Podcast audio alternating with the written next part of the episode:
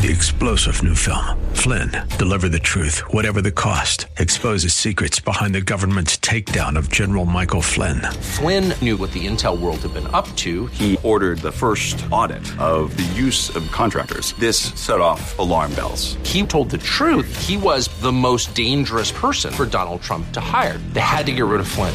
Flynn, deliver the truth, whatever the cost. Available now. Watch it today. Go to salemnow.com. Salemnow.com. Good morning. Good morning, everyone. I'm Dottie Herman, and you're listening to Eye on Real Estate. We're the only show on talk radio. It's going on 10 years now. That's all about real estate and everything that has to do with real estate, which is just about everything, including, unfortunately, the coronavirus and how that's affected real estate and actually how people have uh, people moving and not moving. And it's, uh, it, it expedited a lot of trends that were in the works, but now really the virus has kind of brought them right to the forehead. Today is only a one hour show, so stay tuned. And if you have any questions, you need to call us early on um, because, again, an hour goes quick. We have a great deal of information on commercial real estate with an exciting guest. This week is only one hour, as I said. I'm happy to introduce Senior Vice President of Citizens Bank, Ace Weatherspoon Park. Hello, Ace. Hi, Dottie. Good morning. Good morning, Stephen. Good morning. I miss Morning. you. I've seen you for a while. I know. I miss you guys as well. You know, hopefully after this whole COVID situation, we'll Ah. all be able to get together soon in the studio. So, Oh, I hope so. But Ace, I don't want to tell you. And someone told me, "Oh, you'll be wearing masks for at least two years." I was like, two years. oh boy, Ah, I know. But you know what? You do what you have to do. I, I had a Yeah. I had an email from somebody on my social media who said like, "Would you just say hi? Like I'm really feeling depressed." And I I don't know who the person was, but they were just feeling depressed and they needed people to just keep them up. And I told them, um, not knowing who he was, listen, we're all, you know, it's very normal to feel up and down and, you know, kind of a little crazy because it's really very difficult times and it's really hard for uh, people to kind of be isolated as much as they are. However, I think we're managing, we're finding other ways of doing things. Zoom has become a, a big trend now. Everybody uses Zoom. And um, truthfully, I'm in the city and you know, thank goodness, other than yesterday, the weather was pretty decent. And, you know, now all these little outdoor places in the city, you know, have opened up on the streets, and it's kind of nice. So out of bad things, always something good happens. Um, Yeah, it's But of um, course, you it's know, re- it's really nice with all the with all the sidewalk um seating. It, sort of feels like Europe a little bit, Dottie. So It you know? does. Really, I mean, it, Yeah. it's you know, it's it's always say sometimes something bad happens, but something good happens, about you know, from it. And I'm sure. I mean, I'm hoping that when this virus is all over and done, that they'll keep you know the outdoor spaces like they have now. I think it's kind of really charming and it's nice. The people I enjoyed it. So um, sometimes good things happen. And of course, if you're looking to buy a home, I I can't tell you again, or you need to refinance that uh, the interest rates are so low. What are they now?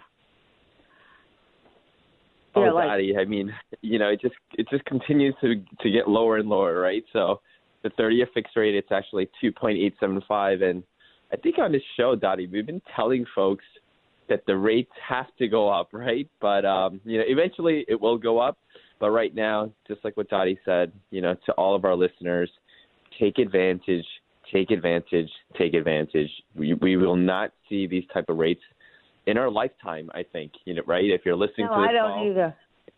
it's it's the lowest that it's ever been, and and I can tell you in the 80s and 90s rates were at 16, 17 percent. So um, it's it's it's so critical that everybody that's listening now understand the power and the leverage of such low rates because your buying power is so much more, and you can probably afford that sale price of two million dollars. That's a condo in the city, and right now, for folks that are that are ever even thinking about buying in the city, is probably the perfect time because folks have been on the sidelines for the last five years. I've been talking to so many thousands and thousands of buyers, and right now, price points in the city is exactly where you want it to be if you're a buyer, and you can negotiate. You can ask for your own terms. So don't be afraid. And you know, just like what Warren Buffett said, when everybody is exiting, that's when you want to get in. So that's the exactly. best advice I can tell our our listeners. Exactly. So this is really an opportunity for people. I, I see a lot of young people uh, buying where they couldn't even afford New York City. So it's a good a good time to buy. And I and again, I mean, we don't have a crystal ball. No one has a crystal ball but the man upstairs. But as uh, I've always told you, I'm not really a big betting person, but I would bet my money on New York coming back. It might take a little bit longer. There's, you know, some ups and downs, but we're tough here. And I know everybody that I know that's really a New Yorker, they're they're really out here and they're just doing what they can. And uh, we've been through bad things before, and we'll get through this. And by the way, New York, I just hope it stays that way. New York, uh, really the cases we've done a good job, or I'll say the governor has done a good job of of keeping our cases, ra- you know, relatively low. So it's good for that. But there's a lot of traffic. That much I'll tell you because I don't think many people are commuting anymore. I think a lot of people, because for safety reasons, are driving when they can or carpooling with other people, so they they're not using mass transit as much. But I will tell you, there's traffic here again uh, about two months ago, I came here and you know there was no traffic whatsoever. But but that's a good sign. Um, I also want to thank Citizens Bank, which works with Douglas Elliman as a preferred lender. Citizens is one of the nation's oldest and largest financial institutions, and we thank them for their support. They also support their customers by providing an integrated experience that includes mobile and online banking and a 24 7 customer contact center. You can easily find more information at citizensbank.com. And by the way, just so you should all know, that's who I have my mortgages with. I only use Ace Citizens, um, I use the best. Citizens has opened the COVID 19 Resource Center, and they want you to know that they're there for you.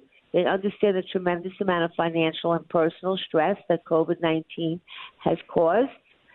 So if you need relief or have any concerns or any questions about your financial situation, please contact them at Helpful Services and Resources. And it also includes economic impact stimulus um, payments and programs and how that works. And they also have financial hardship assistance, online and mobile banking, so you never have to leave your home if you don't want to. Also with us today is a one of our other co-hosts, Stephen Ebert, who is a partner at Barton LLP, one of the top law firms in the city, with a specialty in real estate. Good morning, Stephen. Good morning, uh, Dottie. Good morning, Ace. And you know, I always tell you, and believe me, you don't really realize the valuable advice that you get. And we do this really to support everybody. Because um, I have been on phone calls with attorneys where they've called me, and I paid for ten minutes of them or five minutes or three minutes of their time. So thank you, Ace, and thank you, Steve, for really taking the time on Saturdays. And I know everybody has families and is busy to really give people information and inform them. And that's really a really great public service. And I thank you both for it because uh, really, the, the, when I think about the information that you get on the show, I just say myself, it's, it's incredible.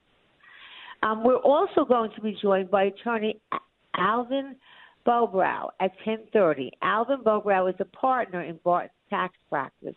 He focuses his practice on state, local, federal, and international taxation for clients in the financial services, manufacturing, e-commerce, entertainment, and media industries. Today, Alvin will discuss residency tax issues. And we promised this issue before. We were talking about uh, you know people leaving and uh, a lot of people uh, taking residence outside of New York, and, and actually. Since we were on lockdown, let's say, when did we go on lockdown? At least in March. I think sometime in the beginning of March. So a lot of people, because we were on lockdown in New York City, left and uh, either rented or you know, if they had a second home, went to their second home. Some of them went to Greenwich, some of them went to Florida, some of them went to the Hamptons. Jersey, wherever. And so now some of them are considering leaving. And um, it's really important, and I and I and I can't stress this enough, that for tax reasons, it's very strict.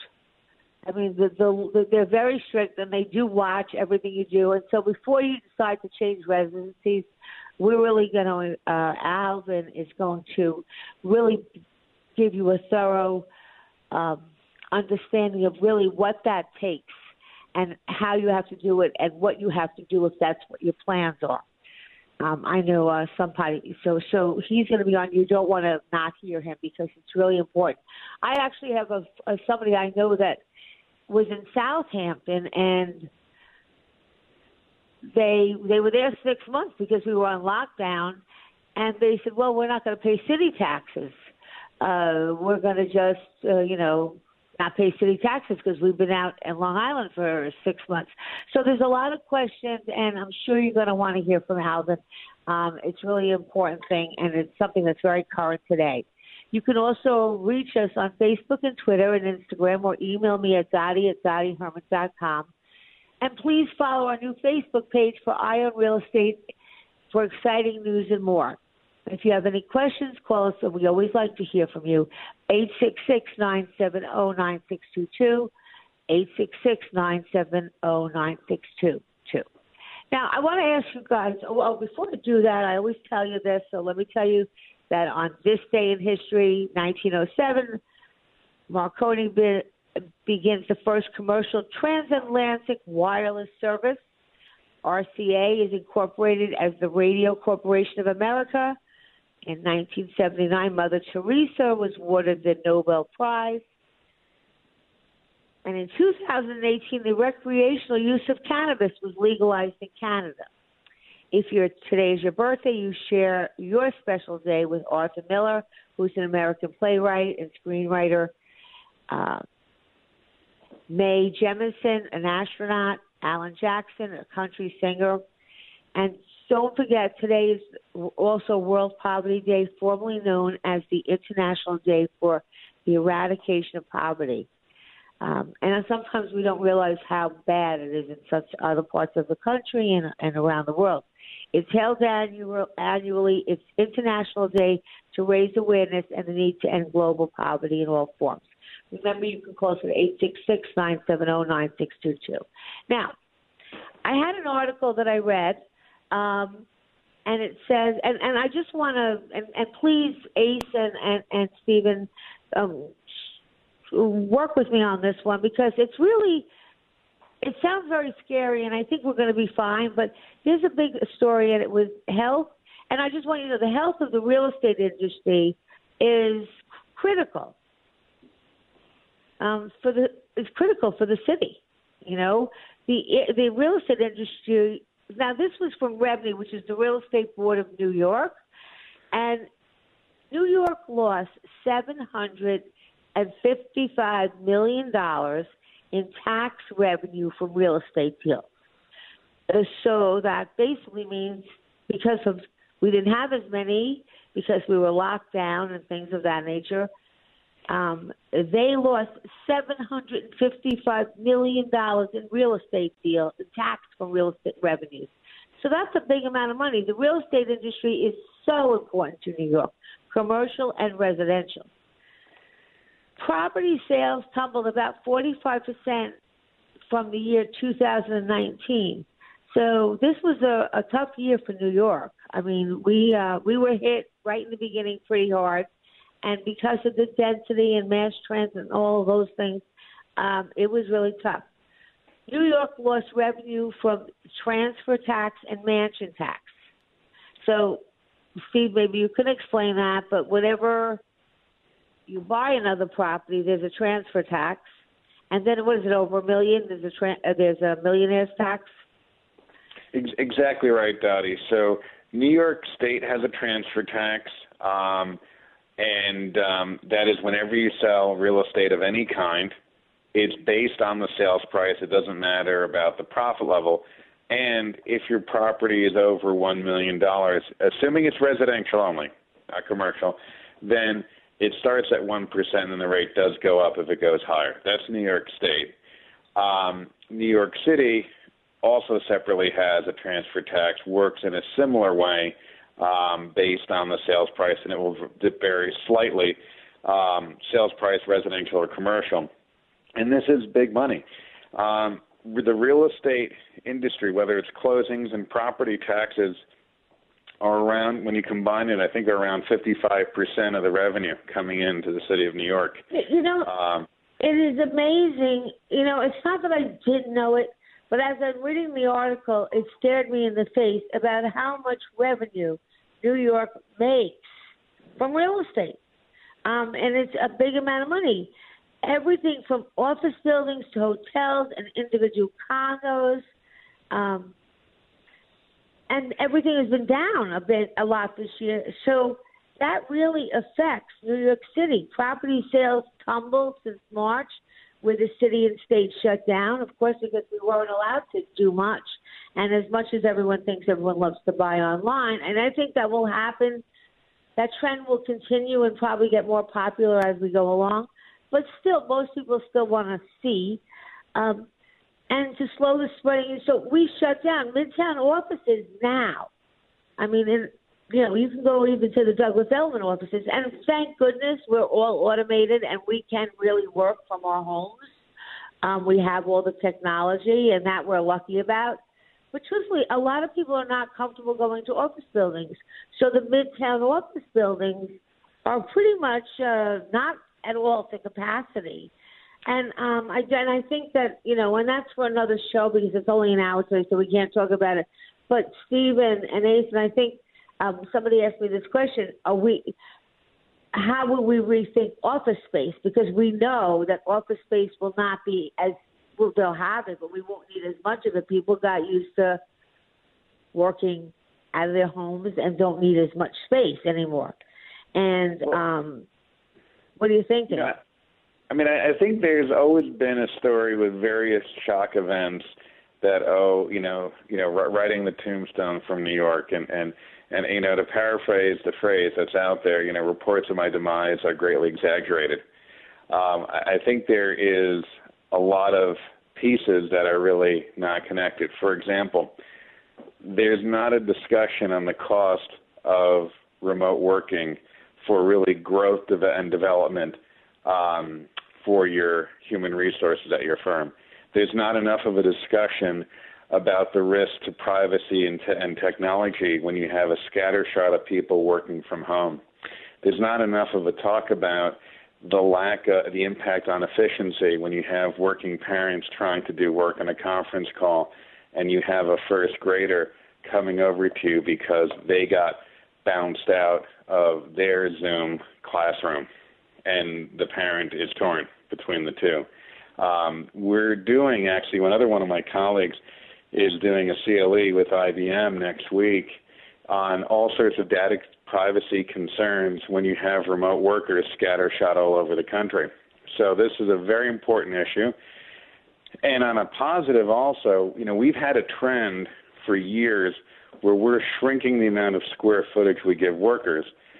That, you know, if you're a landlord, the one positive, if I can say it, of COVID, um, is that now there's a rethinking on how much space you give employees and giving them a little bit more space. And if we have a little bit of a rebalancing on, on rental costs, I think firms are going to rethink about taking maybe even more space or how they adjust their workflow to actually have um, an environment where they feel, you know, safer and can work for, for, for employees. So I, I think there's a lot of very interesting, nuanced uh, factors. Well, I think, think there's a, a lot to talk about, but I also don't think people who have the luxury of not being in the office every day um, might not come back. And even now, I know with our offices, you have to call in, you have to, you have to kind of plan when you're going to go in.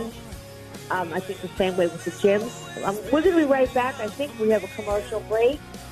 Um, 866-970-9622. You're listening to Eye on Real Estate. We're going to talk about residency today. We have an expert in residency. How Tell me why Relief Factor is so successful in lowering or eliminating pain. I'm often asked that question. Pete and Seth Talbot, the father and son founders of Relief Factor, tell me they believe our bodies were designed to heal. That's right, designed to heal, and now I agree. The doctors who formulated Relief Factor for Pete and Seth selected the four best ingredients, 100% drug free ingredients that each help your body deal with inflammation. That's correct. Each of the four ingredients deal with inflammation on a different metabolic pathway. That right there. Approaching your pain from four different angles may very well be why so many Americans find such wonderful pain relief. If you have back pain, shoulder, neck, hip, knee, or foot pain from exercise or even just getting older, you must order the three week quick start now. Discounted to only $19.95 to see if it will work for you too. I think it could. Give your body what it needs to heal itself. Go to relieffactor.com, call 800 500 8384. Relieffactor.com.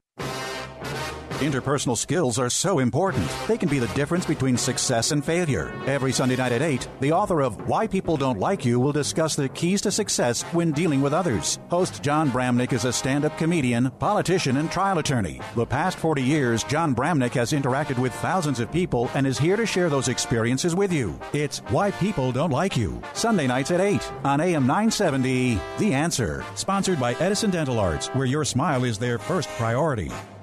Your business needs leads and sales. There are potential customers online right now looking for what you do. Will they find you or your competitor? You need Salem Surround. The marketing team here at Salem Surround is ready to help your business now. Contact Salem Surround for a free evaluation of your marketing plan and see how we can help place your advertising message in front of today's consumers. Learn more at surroundnewyork.com. Surroundnewyork.com, connecting you with new customers.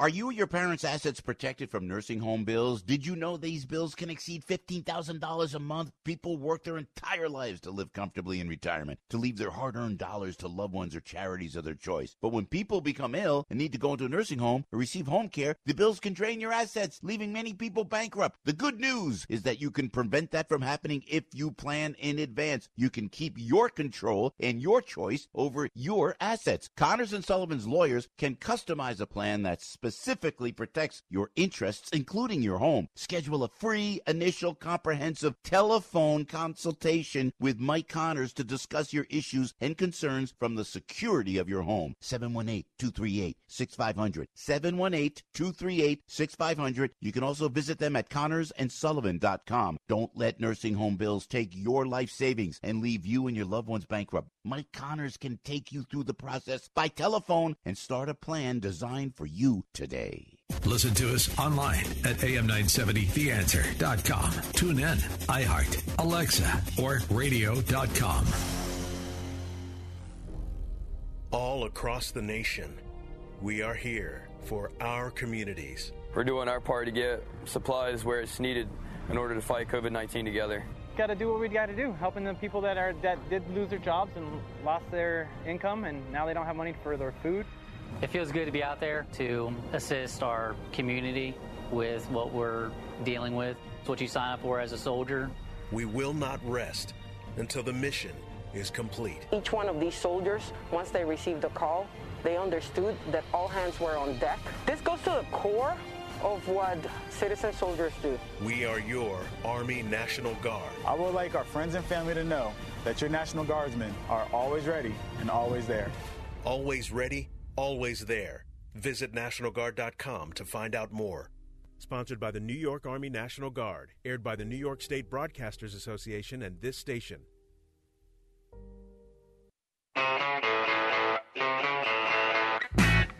It's Eye on Real Estate. Got a question? Call 866 970 9622. Here's Douglas Elliman's CEO, Dottie Herman.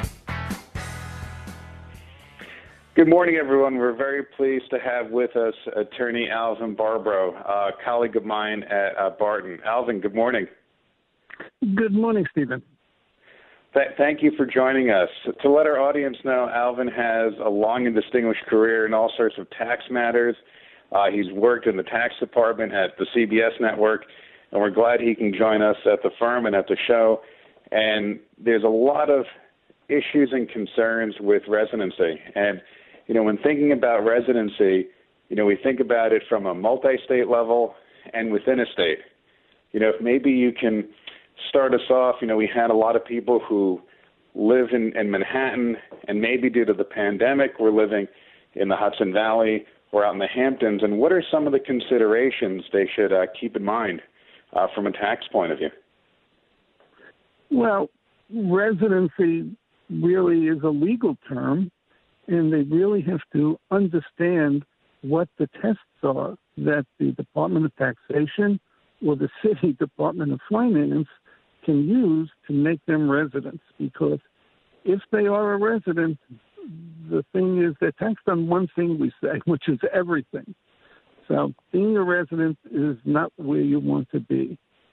And, you know, there's always been, I'll say, a migration from the Northeast down to the South. And this has accelerated greatly recently for two or three reasons, Stephen. The first one was back in 2018, the there was federal legislation which put a cap on the itemized deduction for state and local taxes at only $10,000.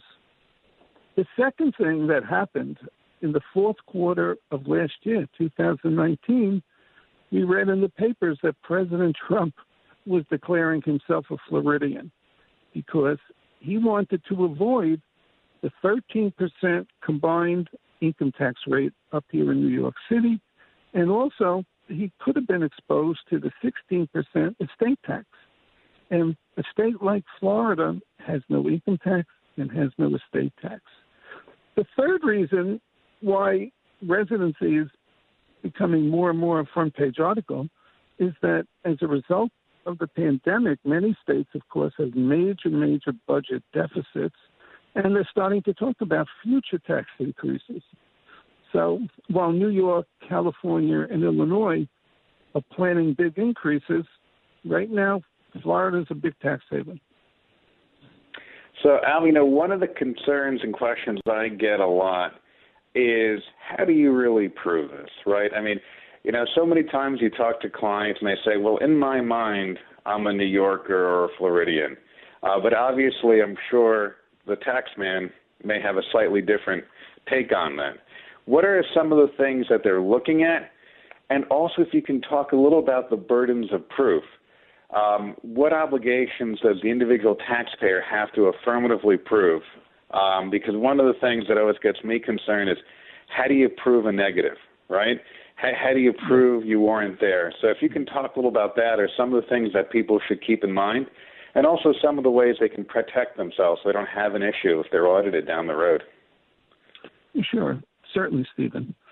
Well, the, the bad news is that the state gets two cracks at this. They get two chances under the law to make you a resident. And the tests are basically different. One test is a subjective test, and another ch- test is an objective test. The subjective test is what we call the domicile test. And the domicile test really tries to inquire where you intend to have your permanent home. Where do you intend to come back to whenever you are away on a business trip or a vacation? It's basically an intent test. And that means that the intent is a very subjective item.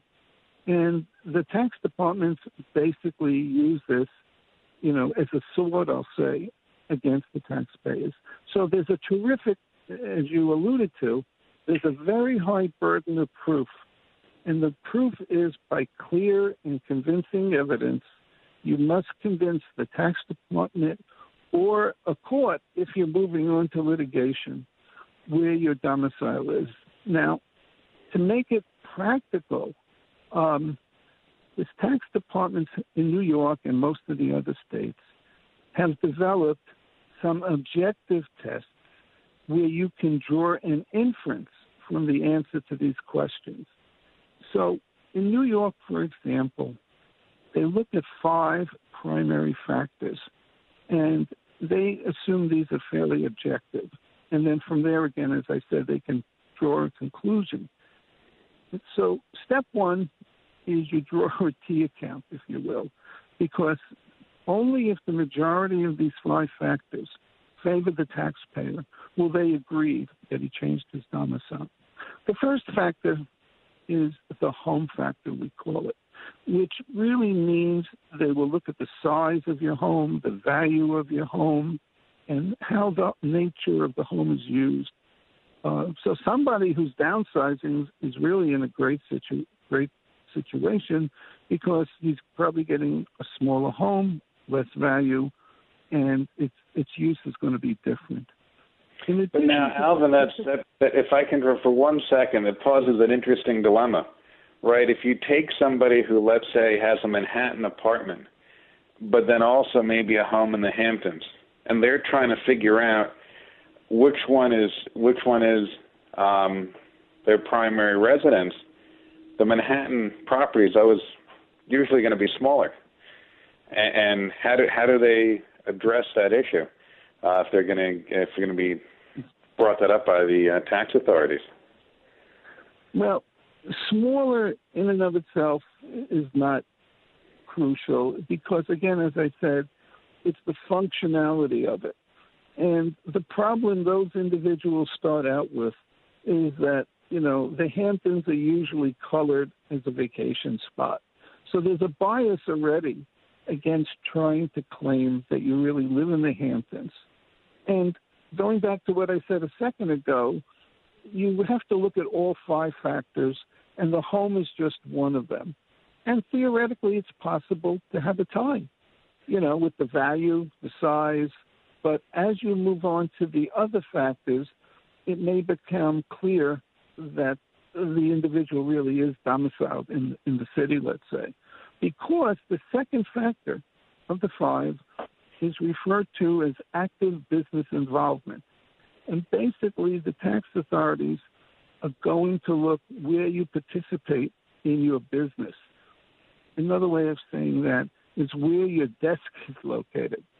So that if you were living a block or two and you can walk to work, that's not a good situation because the home is very close to the business and at the same time, you have an active business in Manhattan.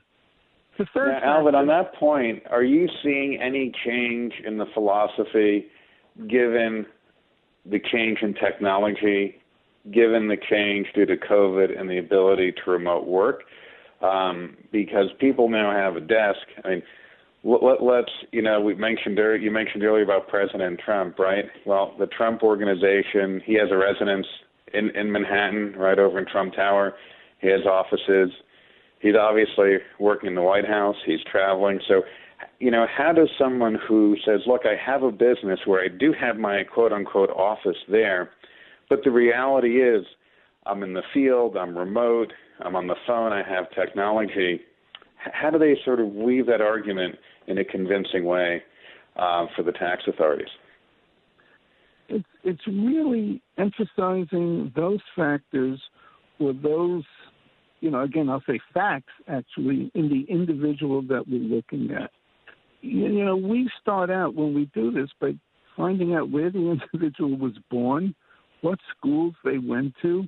You know we go into the history of of the individual to try and again figure out where his intent is. Um, the other factors are also helpful, Steve. The third factor is called the time factor. And individuals, like you described, may be in multiple states during the year or have multiple residences in different locations during the year. This, to be favorable, this you want New York to have the plurality of days. It's okay if you're in Colorado, California, but now, Alvin, I'm, i apologize. We have a, a quick commercial break, but we're going to come back right after the break. I want to talk more about the remaining three factors and, and what people should be considering in a professional to help them through this possible. We'll be right back with Eye on Real Estate after this break.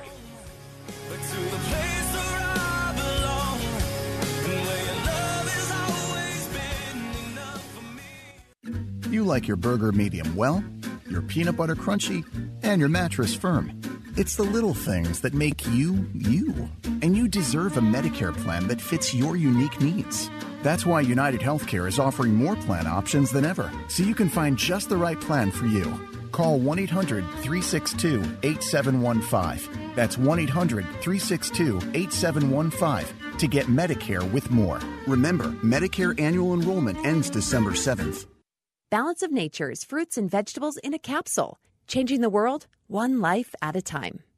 The product that you have given me here is, as far as I'm concerned, sent to me from heaven. My immune system has got to be at a top notch level. I don't seem to get colds or anything. I love Balance of Nature. I have great energy, and I think Balance of Nature is the best complete nutrition product that anybody could take. A wonderful product. I highly recommend it.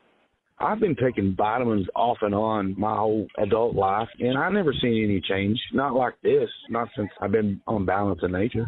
I mean, I'm over 50, and, you know, your body starts wearing down. But Balance of Nature has literally changed my life. It really has. I had begun to notice after 10 days with Balance of Nature. I felt better, more energetic, and believe me, for me, that's something because I have energy anyway, but I just felt a difference with this. We've all heard it eat healthy.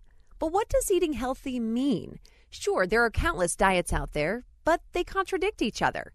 Yet all experts agree we should eat a diet rich in fruits and vegetables. Whole fruits and vegetables are the perfect fuel to power the cells in your body, giving you the stamina you need to handle your day to day activities. And that's what Balance of Nature is whole fruits and vegetables delivered to you in a convenient capsule form for only 22 cents a serving. Our proprietary blend has no additives or fillers, just the full nutritional value of a variety of 31 different fruits and vegetables.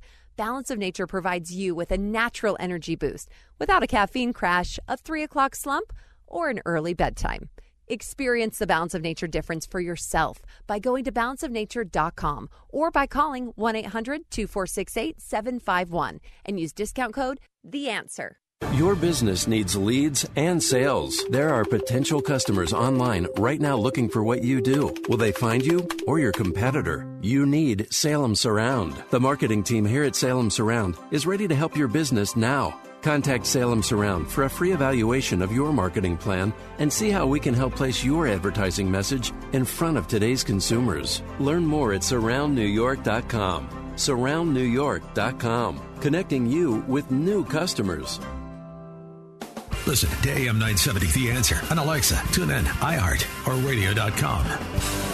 Hi, Kevin McCullough. Have you ever had a legal question about elder law or estate law? Ask the lawyer host Mike Connors of Connors and Sullivan answers listeners' questions every Thursday on my show, Kevin McCullough Radio. Just send your email and question to askmikeconnors at gmail.com or call 718-238-6500. And then don't miss Mike's show, Ask the Lawyer, Saturday mornings at 8 on AM 570 The Mission and FM 102.3 or AM 970 The Answer, Saturday nights at 6 or Sunday morning at 11 on AM 970 The Answer.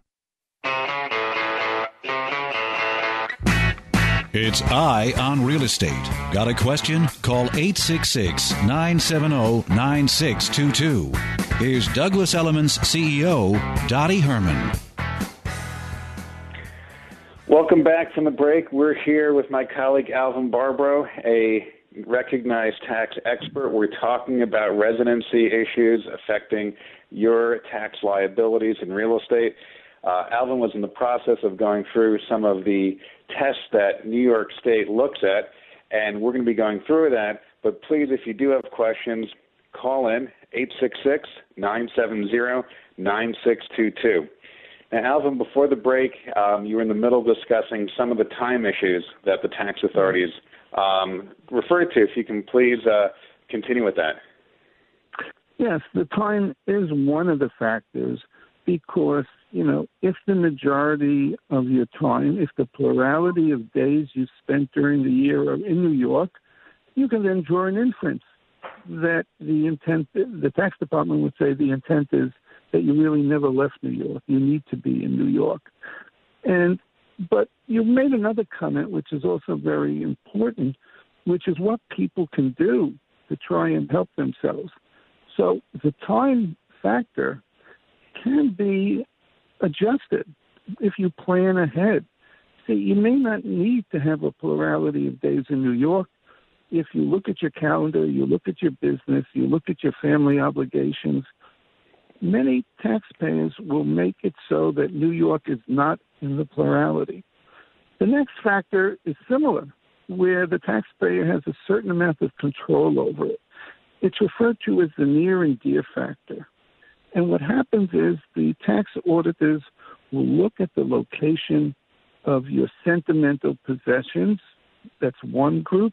And the other one will be where you keep your medical and financial records. So the location of your pets, your personal items, your stamp collection, or other collectibles such as fine art will allow a person to draw an inference as to what your intent is, as to which location um, basically is your domicile, and the same with the medical and financial records. So, what I would often advise taxpayers to do is to basically, if you're moving to Florida, move at least half the value of your artwork down to Florida, or you know, start seeing a veterinarian in Florida for your pets, and make sure your medical or financial records are there. So the time factor and the near and dear factor give taxpayers a certain level of control. The last factor does not always apply to everybody, and it's called the family factor and it generally deals with minor children. If, you have minor children and they are going to school in uh, New York State, for example, it's very hard to say that you're domiciled in Florida if your 10 year old is attending school in Manhattan. But that doesn't apply to everybody. And what I try to tell the auditors is that basically we should eliminate the factor. It's a neutral factor so that I can get rid of it. So I can end up with, you know, two or three of these five factors in my column, and at that point, the auditor is supposed to agree with me that the domicile is not really in New York. Um, you know, we often hear a lot about uh, changing the registration on your driver's license or your cars, um, change your testamentary documents, uh, open up bank accounts and things in Florida, for example. These are what's called other factors, and the auditor is only supposed to look at them if there's a tie with the primary factors. And the nature of these factors are if you take care of them and you do all the things that you hear your friends talk about, it's not really going to improve your, your situation. But if you don't do these items, it's always going to be held against you. And right now, know, at the end of, go ahead. If I, if I can just distinguish on one point, anything that we want to keep in mind of city versus state, right? So a lot of what we focused in on is we've used the example of New York vis-a-vis Florida, but what about also things to keep in mind, the city versus the suburbs, and any sort of distinguishing points that we want to think about? Well, the starting point is we have to say that the law, the statute, and the regulations are pretty much the same. Whatever test is used on a state by state basis, New York City Department of Finance uses the same test. So the going through these five factors that I just went through, the city auditors do the same thing. It's it's not much different other than you know, many people constantly call me and say, I bought a home in the Hamptons. I don't want to pay New York City tax. And I have to point out to them that that's not all you really have to do. It's not just the address, if you will. And and we all know, and what was funny, I think maybe a few weeks ago, we heard Governor Cuomo uh, begging and, and pleading with some of these people, come back to the city. Everybody was enjoying working from home in the Hamptons, and they were calculating basically how many millions of dollars they could lose if these people take the position they're no longer city residents. It's um, sure. It, it, yeah. It's it's really the same inquiry, Stephen. Sure. And then also one thing that I try to tell clients, but if you want to add any further comments, is sometimes people try to say, well, that apartment I have in Manhattan is a rental, but I own the house in the Hamptons. and try to use that to make a difference. If you want to comment on that, if w- the fact that you have a leased property versus an owned property, does that really have any weight at all in the audit process? Minimal. It, it really has minimal weight, but what you're you're moving on to now is the second test, statutory residency, where if you have living quarters, which is technically called a permanent place of abode in New York City or New York State, and conjunctive here, and you are in the jurisdiction at 183 more than 183 days, um, you basically are a resident, just as if the auditor said you were domiciled here. So we have people that count days constantly. They make sure they're under the 183. They're really under 184, and um, it's critical to understand that um, any part of a day constitutes a day in New York. And maybe in concluding almost, let me tell you a common error here. Um, many taxpayers will come to me and they'll say they only slept in New York 181 days, say. They were not over 183. And I have to point out to them that each day they slept in New York counted as two days against them. You know, they misunderstand many times what the accountants will tell them. And the 181, meaning spread it out for the two days rather than one, unfortunately, they'll be over the 183. So you, you have to listen very carefully and meet with and get a, a consult with somebody that is very good in this area. And um, there's a lot at stake, let me say, because it, it, the real issue here is potential potential double taxation. I, I agree. I think it's critical to have the expert on it because if you make a mistake, I imagine there could be penalties and late filings. And this is a very technical area. I remember the case, and I'm sure you, you'll know the one that I'm talking about. We had a tax professor at Cardozo Law School who was living in Connecticut who got himself into a little bit of trouble on this. You remember the case? Years yeah, back? His last name began with a Z, I know, uh, but I, I can't recall the full name. And uh, yeah, he was arguing some constitutional arguments, which which this area is replete with constitutional issues. But again, at the end of the day, um, he lost, and um, he had to pay double tax, really. Um, so residency is going to be on the front page of the paper more and more, and the states are basically uh, gearing up for a, a ton and a, a large amount of audits that are going to come after 2019, after 2020. Uh, they usually wait for three years to do an audit, and uh, we're only going to hear more and more about residency audits.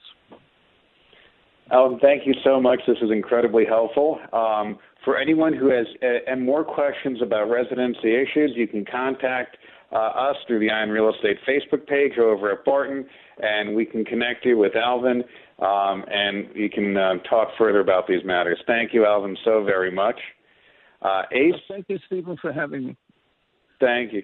Ace, you know, since we've been talking about different residencies, uh, wondering if you maybe want are able to just comment a little bit about when people are looking for a mortgage. Sometimes we're really focusing on the primary residence, but any of the uh, factors um, on a second home, if you're getting financing, uh, to keep in mind. Yeah, I, I mean, you know, th- there's so much to be said about the collateral, right, Stephen? And, and, and I'll get to the second home in just a minute. But even in New York City, so many people are are focused on their credit getting approved with their credit profile, but so many forget uh, the nuances between a co-op and a condo, right? So, Stephen, I mean, you deal with so many transactions in Manhattan. A lot of times when you're purchasing a condo or co-op, it needs to be on the bank's approval list, and we usually call it a condo or co-op database. And it's important for folks to really understand the difference between uh, purchasing a co-op and a condo uh, for that matter, right? Between real property and owning shares of a corporation. But in in talking about a second home, Stephen, um, there are um, different nuances, but you're getting the same rate, because the bank will consider a second home a primary home as well, as long as you're able to qualify for both payments, which is your current home and the second home mortgage payments.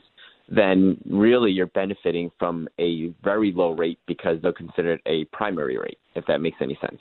Steven. That, you know, that's so critical because one of the things that I tell clients when we have this conversation is you have different people you got to make happy. You got to make the lawyers happy. You got to make the accountants happy.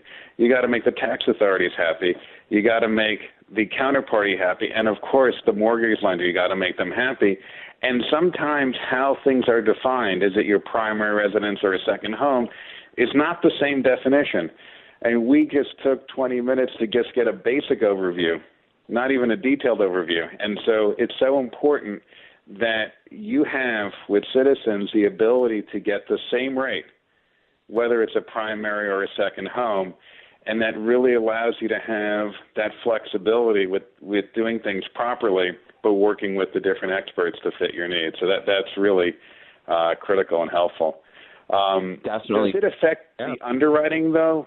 you know, if I'm deciding if that co-op that I want to buy is going to be my primary second home, could there be some some scenarios where um, a building maybe is sort of borderline, but because it's a primary, you'll give it the okay, but not because it's a second home? Any differences to keep in mind there?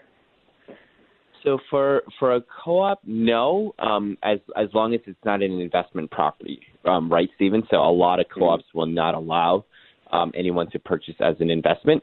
Um, but as a second home, as long as you're using it for a primary residence and you're going back and forth, um, it should be okay.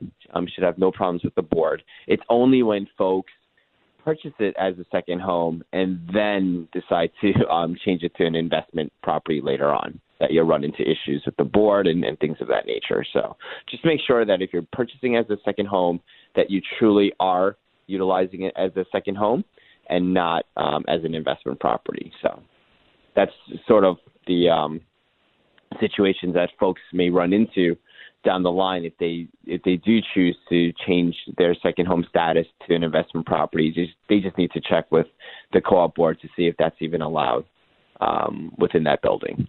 So that that that makes sense. And is the same answer for condominiums, or could there be some differences there? um, for condominium approval. The condominiums usually there's no there's no real board approval. Um, so as long as your credit approved with the bank and, and your income can qualify for carrying both mortgages, you should be in good shape. Oh, I'm sorry. Just to clarify on if I'm applying as a second home versus a first, will you look at the condo differently, right? So will you say will you hold the condominium to a higher standard, maybe more reserves or different ownership concentration, does that make a difference? Or if you're a primary second home, the bank will look at the condo with the same sort of stress test to see if that you're happy with the building as a lender. Yeah, they'll look at the condo um, with the same stress test. But to your point, Stephen, if you are buying it as a second home, banks may ask for a little bit more reserves on your credit profile just to make sure that you're able to um, compensate for both uh, mortgages. But the condo part of it, you know, will will will have the same stress test as if you were buying a primary residence. So. And I know that we're uh, we're getting close to wrapping up because we only have one hour today. Short, um, short shows, there, even. Yeah. yeah, no, it's it's it is it is, and you know it's tough to try to get everything in because there's so many things going on. But I want to give one last you know question to Ace before we run out of time. Uh, you know, any certain trends that you've seen in the last week or two, you know, just in uh, sense of volumes of purchase and refinance transactions. How are how are things going? What do you think? Yeah, I think the music is on. Uh, this is going to be a oh. cliffhanger for the next show, but but definitely seeing a lot more purchase transactions. So if you're in the market and you're looking to buy, um, this is definitely the time. As the trend is, uh, folks are out and about and looking at um, different different places. So, Stephen, it's been a pleasure being on the show with you. Uh, we'll be back next week and uh, looking forward to uh, getting together with all of our listeners again.